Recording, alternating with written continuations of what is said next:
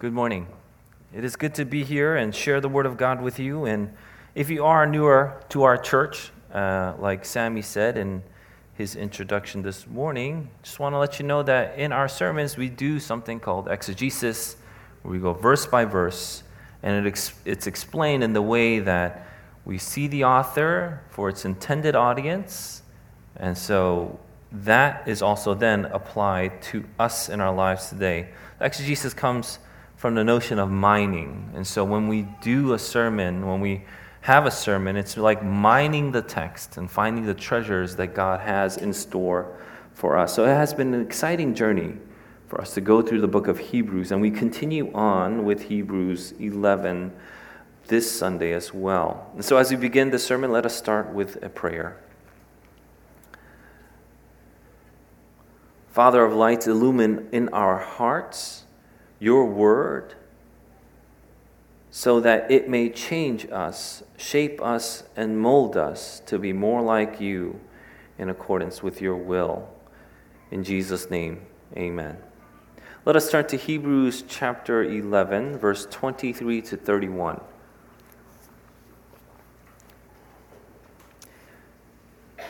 Hebrews chapter 11, verse 23 to 31. If you have a Pew Bible, you can find it on page 948. When you have found it, please rise for the reading of God's holy word.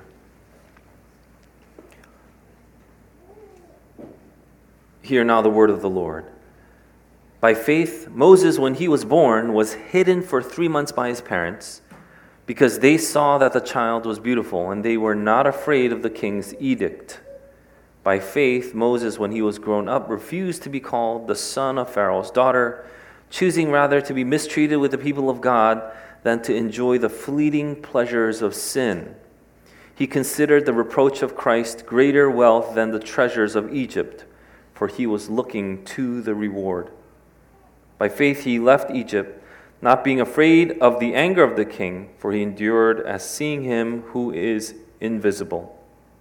By faith he kept the Passover and, the and sprinkled the blood, so that the destroyer of the firstborn might not touch them. By faith the people crossed the Red Sea as on dry land, but the Egyptians, when they attempted to do the same, were drowned. By faith the walls of Jericho fell down after they had been encircled for seven days. By faith, Rahab the prostitute did not perish with those who were disobedient because she had given a friendly welcome to the spies. This is the word of the Lord. Please be seated.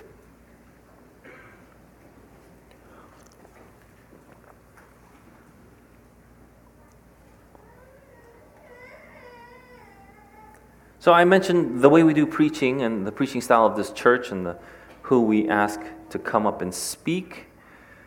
And this exegetical style of going verse by verse has been something very exciting for me personally, has uh, revealed to me things that I would have never guessed unless you continue to study and mind the scriptures. And the scriptures are like a beautiful gem where you can see it, and as you continue to study it with each turn and with each dimension, you see another brilliance shining through, reflecting off the gem. And I think that's the beauty of us learning from the scriptures. Because week by week, as we learn from it, whether we know it or not, we are also being changed by the brilliance of God's word. Our hearts are being changed, our minds are becoming more refined, and our spirits are elated when it comes to the word of God. And so I praise God for giving us his mercy as we listen to the word of God by His faithfulness and by His Holy Spirit, we are able to understand. And so, as we come to the 11th chapter of Hebrews, we are continuing to explore the exemplars of the faith, sort of like the Hall of Fame of faith. And in this third section, we have a brief narrative of Moses, followed by what happened with Joshua as the leader of the people of God. And so today, because we have a larger group, I thought I might just separate it into points. It might be easier for us to discuss. And so I have seven points. And each point, if you look at the text, starts with by faith. And these are common theme. There is a common theme within each point, but again, these points are to show us the characteristics or the qualities and dimensions of faith so that we can learn from and follow and mimic these heroes. So let's get to it. Verse 23, we have a lot to get through. It says, By faith, Moses, when he was born, was hidden for three months by his parents because they saw that the child was beautiful and they were not afraid of the king's edict. We saw in Exodus that the people of Israel, the Hebrew people, were getting larger and stronger. Pharaoh and the people of Egypt decided to enslave God, the people of God, rather, and they wanted to enslave the descendants of Abraham, Isaac, and Jacob. But as we read in Exodus, the more they oppressed them, the more they enslaved them, the more the Israelite people would multiply and even spread abroad. The enslaving of the people of God had an opposite effect of what they wanted for them. They wanted to diminish them, they wanted them to be crushed, but they would instead multiply and grow. And that's when Pharaoh came up with the most malevolent decree. He would say, you need to, we need to kill all the males that would be born to the Hebrews. And he knew that a way to kill, or a masterful way to destroy a nation, to destroy a people, is to just get rid of all the males. And so he would first try to do this surreptitiously through the midwives. But the midwives wouldn't kill the babies. They feared God and would not do this heinous act. And so when his covert plan failed, he would openly declare that all Hebrew males must be thrown into the Nile. That's when we get to Moses being born. When Moses was born, the writer says that it was by faith Moses' parents hid the baby for three months. So, what were the circumstances surrounding them deciding to go against Pharaoh's royal decree? Well, first it says that they saw he was a beautiful child. If you read in the text in Exodus chapter 2, in your Bibles, this is a fine child. So, what does that mean, you might ask? How is that special? Don't all parents think their baby is beautiful? Don't all parents think that their babies are fine? And that's what I thought too until I had my firstborn. People are like, Did you cry, Pastor Eugene, when you saw your daughter? I was, uh, you know, to be honest, I was in shock because she looked like an alien. And I thought, I thought I would, I would be this beautiful angelic thing that I would just behold and want to cradle in my arms. But her head was as long as her torso. And I was like, is this normal? And I was more concerned about the baby than I was in awe. And the nurse and doctor was like, ah, oh, don't worry, don't worry. It'll go back to normal. It's like, I hope so, because that's a rough life if the head is as long as your torso.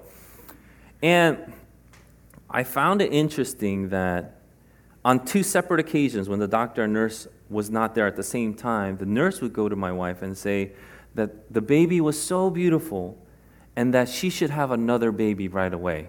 And I was like, what? I mean, why would you say something like this? Is that something that they train nurses to say?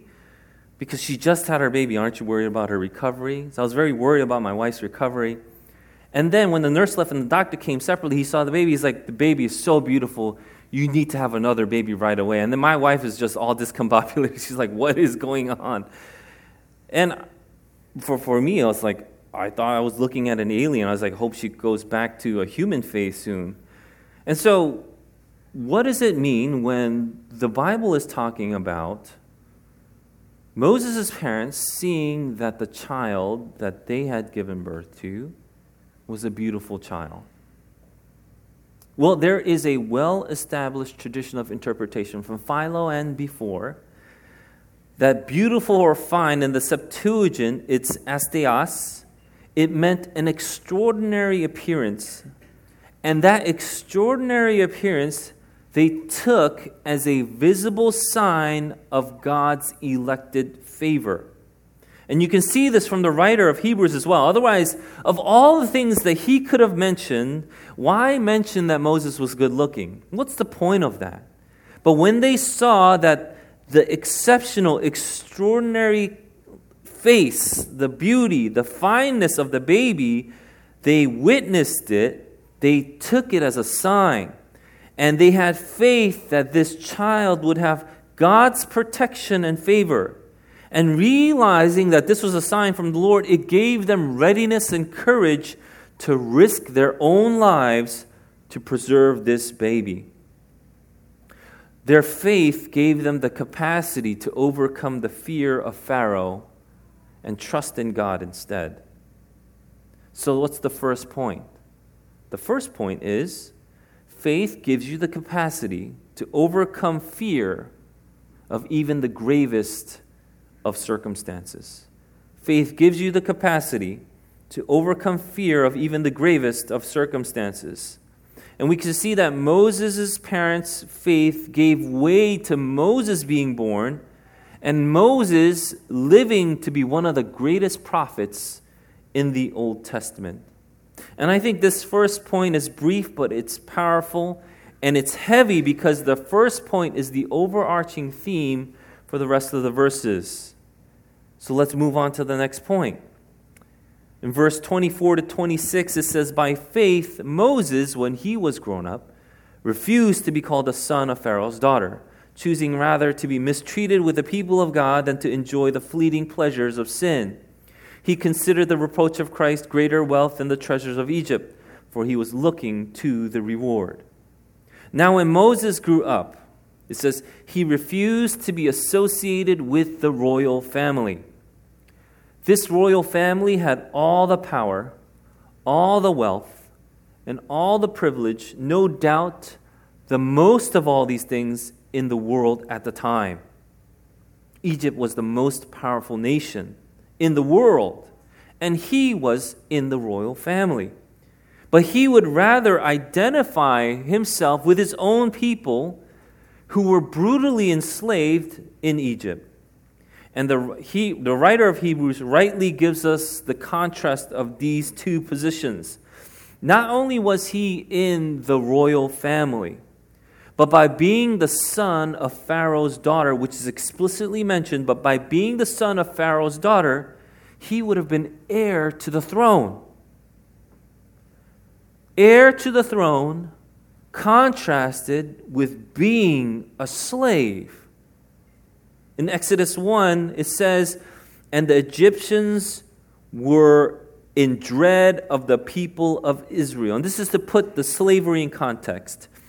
So they ruthlessly made the people of Israel work as slaves and made their lives bitter with hard service in mortar and brick, and in all kinds of work in the field, and all their work they ruthlessly made them work as slaves. It's not just that they wanted the slaves to benefit themselves, they wanted these slaves to be ruthless to them, to specifically and pointedly oppress them, to push them down because they hated them. This is a very particular kind of enslavement where it is personal.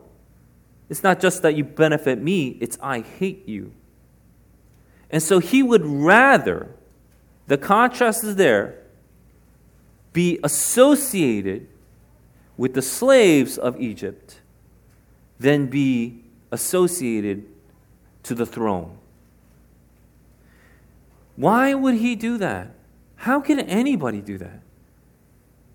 Why would anybody give up royalty to be mistreated and abused as a slave?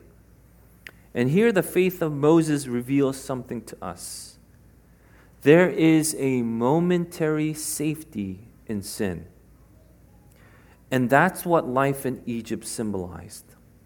They would brutally enslave the people of God, and their leader would even command that their males be sacrificed to their gods because that's what throwing their babies in the Nile would mean. Because the Nile River was a god in itself, it's an Egyptian god.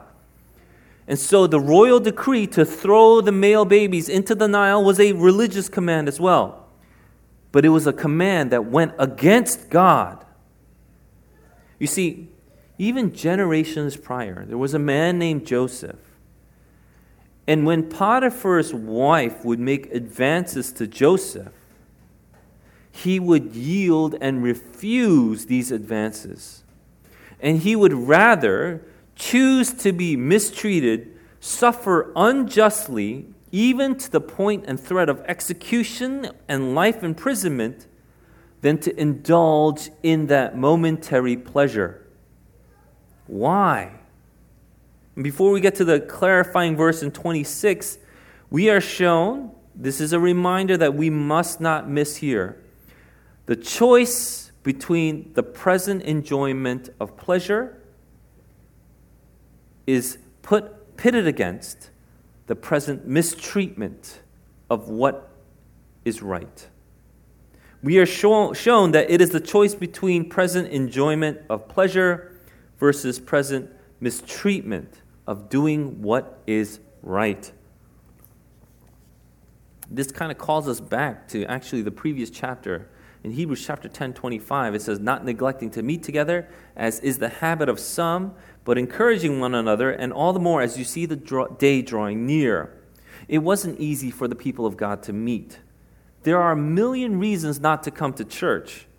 And meeting with God's people is choosing hardship with God's people. And that is faith that is distinguished and brought out in Moses. Commentators could not escape the correlation between 1025 of not meeting in church and now Moses being shown that he must associate himself with the people of God. He didn't just say from afar, I'm a Hebrew, but I'm going to stay in this palace. He had to go to them and spend time with them and be mistreated with them.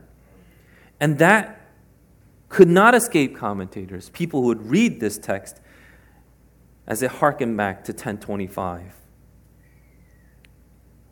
There are a million reasons not to meet, and there is one reason to meet, and that's faith. And now for the clarifying verse in 26 to answer why.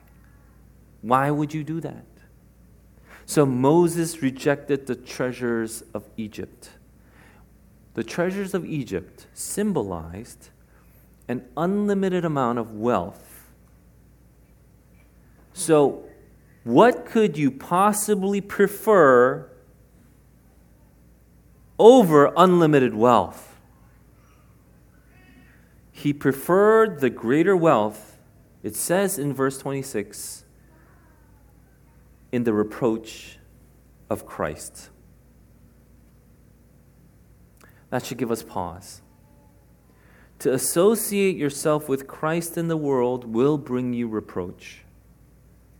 Why would you do that? Because he was looking to the reward. He rejected momentary pleasure and chose mistreatment, but his attention wasn't on the mistreatment. His attention was on the future eternal reward. He rejected the gods of Egypt, even with all the wealth that it had to offer him, and he chose the better eternal reward from the God of the Hebrews. So that's the second point. Faith has you look to a better reward. Verse 27. By faith he left Egypt, not being afraid of the anger of the king, for he endured as seeing him who is invisible. Once you read this and you know Exodus, you might say, "Wait a minute. I know Exodus 2:14. It distinctly said that Moses was afraid. What do you mean he was not afraid? Is this contradicting what Exodus is saying?" And some people are like, "Wait, wait, maybe it's referring to another time when God was taking his people out of Egypt, so that's when he wasn't afraid." So this portion is like fast forward 40 years? Well, I don't think so. I think it's exactly what you might be thinking. It's Exodus chapter 2. Because the narrative that's being presented to us is chronological. And then the verse after this mentions the Passover. So it can't be as they were leaving Egypt post Passover that he was thinking that I'm not afraid of Pharaoh. This must have been before. So this time is most likely referring to the time when Moses would kill an Egyptian for mistreating a Hebrew man in Exodus 2:14. And this is what it says. I'm just going to read you uh, five verses from 11 to 15 to put 14 in context. One day when Moses had grown up, he went out to his people and looked on their burdens, and he saw an Egyptian beating a Hebrew, one of his people. He looked this way and that, and seeing no one, he struck down the Egyptian and hid him in the sand. When he went out the next day, behold, two Hebrews were struggling together, and he said to the man in the wrong, Why do you strike your companion? He answered, Who made you a prince and a judge over us? Do you mean to kill me as you killed the Egyptian? Then Moses was afraid and thought, Surely the thing is known. When Pharaoh heard of it, he sought to kill Moses, but Moses fled from Pharaoh and stayed in the land of Midian, and he sat down by a well. So he was afraid. So, what does it mean that he wasn't afraid? Well, we are shown here that fear can come to us, but through faith, you are able to overcome that fear. So, courage, you may have heard this moniker, it's a cliche, that courage is not the absence of fear. Courage is not the absence of fear. What is it then? And then, so many, many leaders have added something to the adage courage is not the absence of fear, it is the faith to overcome it, or it is the ability to endure. So, how does faith give you that courage? How does faith do that in this third point? And it says here in the verse, by seeing him who is invisible. You see, when people give you that moniker, when people say courage isn't the absence of fear, that's great. It's true. It's, it's a great line. But the emphasis that we see here isn't about overcoming fear. The emphasis isn't even about enduring. The emphasis is put on the continual seeing. Seeing what? Seeing the unseen God. This isn't talking about Moses being able to actually physically see what was invisible but it is talking about a spiritual perception. So that means that Moses' departure from Egypt was not motivated by fear, but a perpetual spiritual gaze on God. Uh, during the summer school, there was a song that the children would sing and have motions to, and they would be very excited about this song, and it was called Counting on God. And the verse, the, the chorus in that song says, this joy unspeakable that won't go away, just enough strength to live for the day, so I never have to worry what tomorrow will bring, cause my faith's on solid rock and I'm counting on God. And then it continues to say, I'm counting, I'm counting on God, right? And then the children run around, and I, I didn't know what the motion was, and I still am a little hazy on what that motion is, but I think they ran up to me and they started counting with their fingers, right? I'm counting on God. Um, that's not what the counting is, so the motion's wrong. No, uh, it's, it's cute, it's nice, right? I mean, obviously, we're not counting on God. That makes absolutely no sense, but it means that we're counting on God. Our faith is in God. That means our eyes are on God. If you count on someone, then you are depending on them, you are looking toward them. You are relying on them.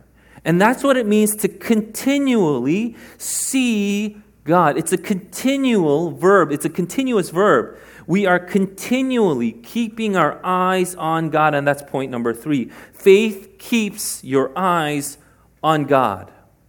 No matter how bad things get, what we are being exhorted to do is to keep your eyes on God.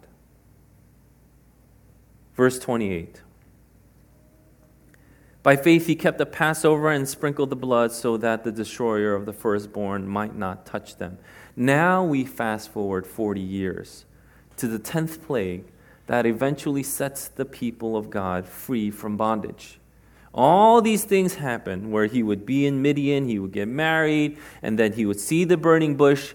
God would show him what to do. He would take off his sandals and then he would send them out with the staff with Aaron going to Pharaoh, doing all these plagues up to the 10th plague. This is a fast forward to there. And this is the fourth point in verse 28 that we see. Faith, then, what does it mean that he kept the Passover and sprinkled the blood so that the destroyer of the firstborn might not touch them? Faith is evidenced by the careful attention that is paid to the detailed instruction of God. I'll say that one more time. Faith is evidenced by the careful attention that is paid to the detailed instruction of God. And I'm going to qualify that. In Exodus chapter 12, this is the instruction that God gives Moses. Then, after they would sacrifice the lamb, then they shall take some of the blood and put it on the two doorposts at the side of the doors, and the lintel, which is the beam over the door of the houses in which they eat. So on the sides and on top of that door, they would put the blood of the lamb that was sacrificed. Then they shall eat the flesh that night, roasted on the fire, with unleavened bread and bitter herbs. They shall eat it. Do not eat any of it raw or boiled in water, but roasted, its head with its legs and its inner parts and you shall let none of it remain until the morning. Anything that remains until the morning you shall burn. In this manner you shall eat it with your belt fastened, your sandals on your feet, and your staff in your hand, and you shall eat it in haste. It is the Lord's Passover. For I will pass through the land of Egypt that night, and I will strike all the firstborn in the land of Egypt, both man and beast, and on all the gods of Egypt I will execute judgments.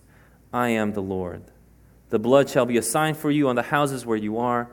And when I see the blood, I will pass over you, and no plague will befall you to destroy you when I strike the land of Egypt. This detailed instruction, by faith, the people would keep. That's exactly what they did. They didn't say, you know what? It's just about having the right heart. If I have the right heart, who, who's anybody to judge? That's not the faith being exemplified here. This detailed instruction they took to heart and they said, We want to follow every dot and tittle. That is the heart that they had. Where are we now in our faith? Do we have the same kind of faith that the people of Israel had during Passover? Or are we given into, you know, it's so cumbersome. It's so tiring to think that there's so many laws and I have to follow it. Didn't Jesus just forgive us? Forget about all this. Let's throw away our burdens and live our life. As long as we're happy, don't you think God will be happy because we're happy? Is that the message that we hear? Is that what we think is the quality of faith? What happened with them following this instruction? They would do this specific instruction from generation to generation to generation until Jesus Christ would come. And John the Baptist would see him coming and he would point and exclaim, Behold, the Lamb of God who takes away the sin of the world. That's what it led up to. That's the crescendo of the Passover. There are those these days that would say the Old Testament laws and instruction don't matter anymore we should, that we should even unhitch ourselves from the Old Testament. But that's not what the writer of Hebrews is saying here. He is saying our faith dictates that we pay close attention to the law of God. Because while in the Old Testament their obedience pointed forward to Christ, our obedience now points back to Christ. And again, faith is evidenced by the careful attention that is paid to the detailed instruction of God because that points to Christ. Verse 29. By faith, the people crossed the Red Sea as on dry land, but the Egyptians, when they attempted to do the same, were drowned. When the people left Egypt, they got to the Red Sea. The people of Israel saw that Pharaoh was coming after them. Not just Pharaoh, he would take all his horses and chariots and he was chasing them. He was going to run them over. And it says in Exodus that the people cried out to the Lord. And here, one of the most amazing miracles happen. There's a cute scene in the movie Bruce Almighty where the protagonist would have the powers of God and part the tomato soup that he was eating. While that's cute, the significance of the actual parting is far greater. The waters part. And it says they walk through the sea as if they were walking on dry ground. And when the Egyptians would try to cross as well, their wheels would get stuck. God would stir them up into a panic and frenzy, and then the Lord would close the waters over them, the Red Sea being their grave. They were all drowned. But here is the particular part I want to highlight in this event. In Exodus chapter 14, from verse 24, it says this And in the morning watch, the Lord in the pillar of fire and of cloud looked down on the Egyptian forces and threw the Egyptian forces into a panic, clogging their chariot wheels so that they drove heavy, heavily. And the Egyptians said, Let us flee from before Israel, for the Lord fights for them against the Egyptians.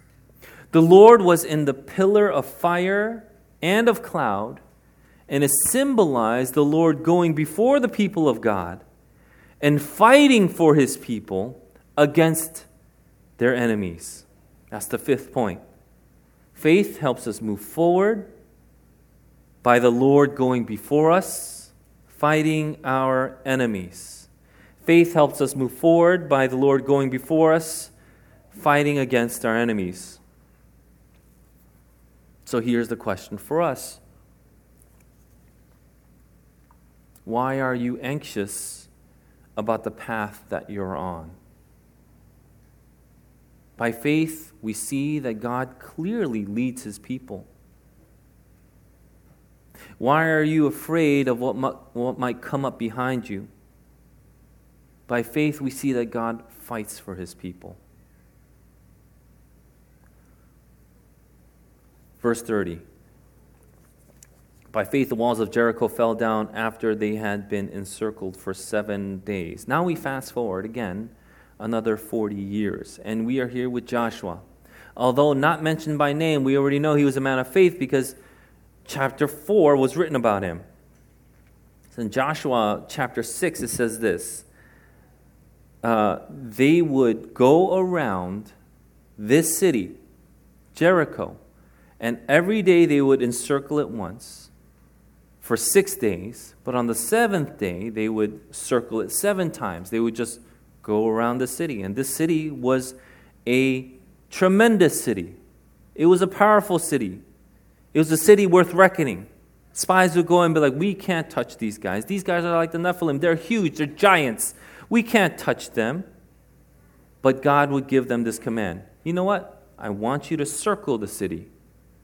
And then on the seventh day, circle it seven times, and then blow your trumpet and shout. And this is what it says in Joshua 6, verse 20. After they would circle it seven times, it says, So the people shouted, and the trumpets were blown. As soon as the people heard the sound of the trumpet, the people shouted a great shout, and the wall fell down flat, so that the people went up into the city, every man straight before him, and they captured the city. So, what is the sixth point? Faith gives us the readiness to act in accordance with God's instruction. Faith gives us the readiness to obey God.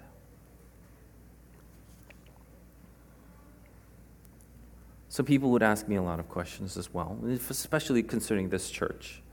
You know, things about elders or our extension, how we do buildings, should we lease, should we get a building, should we buy a building, and all these things. How do you know when to do this or that? How do you know what the right answer is? Wisdom? Is it wisdom, Pastor Eugene, that you ask for? Yes, of course. To a certain degree, it is wisdom. But in large part, what we are being shown here is the quality of faith. By faith, you are ready when the opportunity to meet here arises, to worship in a particular manner shows up, to raise up leaders, etc. All these things occur. By faith, when the opportunity comes, you are ready. And by faith, you also are ready to go through seasons in your life marriage, children, raising a family. What we are being shown here, it's, it's a faith issue.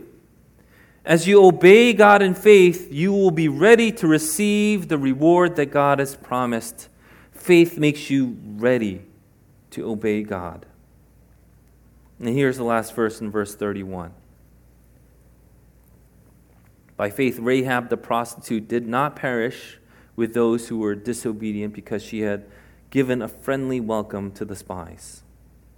Of the exemplars of the faith, Rahab, outside of Sarah, is the only other woman mentioned. And it's not just Rahab, it's Rahab the prostitute. These are two notable things that are highlighted for us to also take in and learn from. And this is not to give prostitution a pass in any way, but the label was there for Rahab to distinguish her to Joshua. It wasn't just any Rahab, it was Rahab the prostitute. But for us, it serves as a reminder from whence she came. Rahab the prostitute gave assistance and shelter to Joshua's spies who were sent out to gather information or intelligence from the city of Jericho. And the king of Jericho found out, and he would send men and tell her to give up those spies. Give up those spies that I know are around you. But Rahab would divert the king's men away and instead would hide them in the roof. And this is what she said. This is the important part. In Joshua chapter 2, verse, I'm going to read from verse 8. Before the men lay down, remember, she was hiding them. Before the men lay down, she came up to them on the roof and said to the men, I know that the Lord has given you the land and that the fear of you has fallen upon us, and that all the inhabitants of the land melt away before you. For we have heard how the Lord dried up the water of the Red Sea before you when you came out of Egypt, and what you did to the two kings of the Amorites who were beyond the Jordan, to Sihon and Og, whom you devoted to destruction. And as soon as we heard it, our hearts melted and there was no spirit left in any man because of you. For the Lord your God, He is God in the heavens above and on the earth beneath. This is what she said. All of the city of Jericho knew what God was doing. What was the difference? All of the city of Jericho resisted, still, they resisted God except Rahab. And she was also prepared to suffer acutely, greatly, yes, but suffer momentarily to attain what was eternal. She had a faith that was oriented to the future. Her faith was outside what was acceptable in her current world, but she knew that the Lord was coming. And all her acts now reflected on this reality. The Lord Yahweh is coming.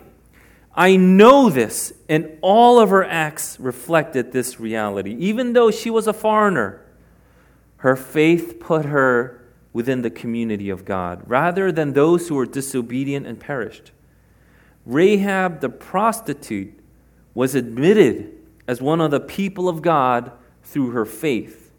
Her faith is what distinguished her and put her in the hall of fame as one of the exemplars of the faith. And this will also lead into next week's passage, but this is point number seven. Faith isn't about the quantity, but quality. Faith isn't about the quantity, but the quality. You may have heard it put in similar variations like, it's about the object of your faith and so on. But this is what J.C. Ryle says about the quantity versus the quality of faith. He does not regard the quantity of faith, but the quality. He does not measure its degree, but its truth. He will not break any bruised reed, nor quench any smoking flax. He will never let it be said that any perished at the foot of the cross.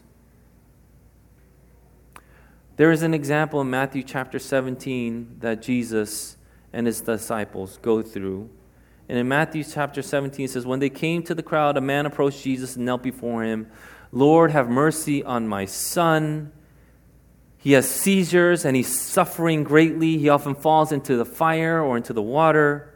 I brought him to your disciples, and they could not heal him. And Jesus replied this way He said, You unbelieving and perverse generation, how long shall I stay with you?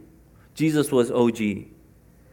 How long shall I put up with you? Bring the boy here to me.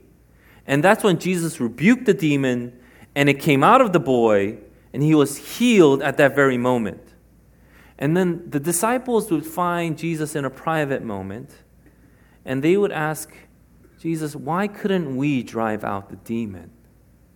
And this is what he replies in Matthew chapter 17, verse 20 Because you have so little faith, truly I tell you, if you have faith as small as a mustard seed, you can say to this mountain, Move from here to there, and it will move nothing will be impossible for you. This is a very familiar story for those that grew up in the church. And people think that this is actually about the quantity of faith. All you have to do is have this much faith. That's all you need. This much faith. And if you have this, because that's how big a mustard seed is. If you have this much faith, you could say to this mountain, go over there, and the mountain goes whoop, and it goes over there. Is that what Jesus is saying, though? Is that what Jesus is saying? Is it about the quantity of faith here that the disciples didn't have? Contrary then to popular belief, this is not about the size or quantity of your faith. The mustard seed was tiny. Why would Jesus focus on the size if it was about size?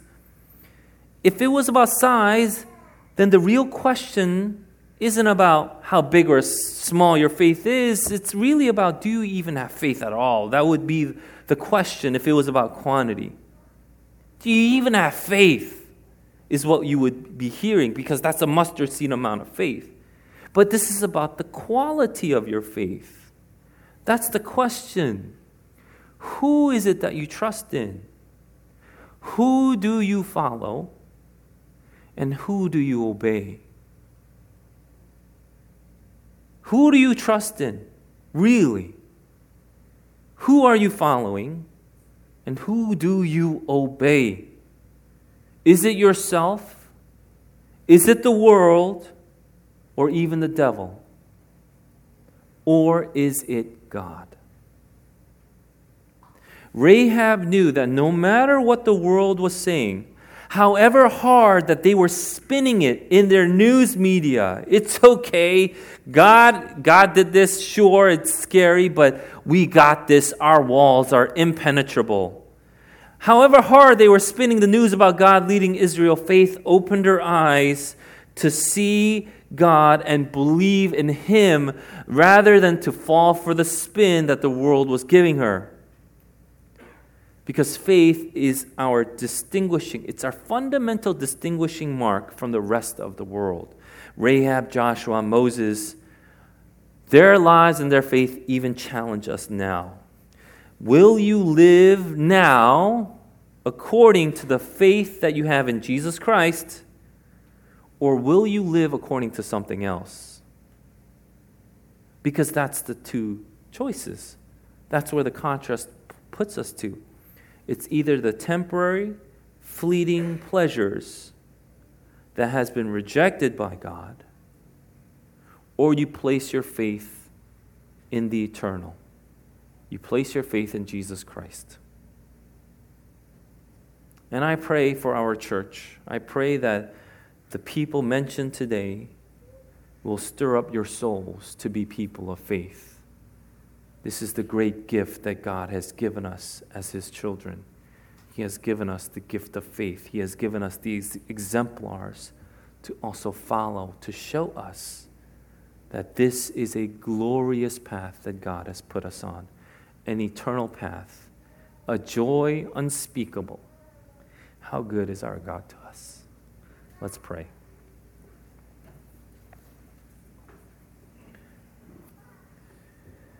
Lord, we thank you for your Son, Jesus Christ, who shows us what the quality of our faith is. Our faith is not in this world. Our faith isn't in ourselves. Our faith isn't even in the devil. But you have called us to place our faith in you and in your Son, Jesus Christ.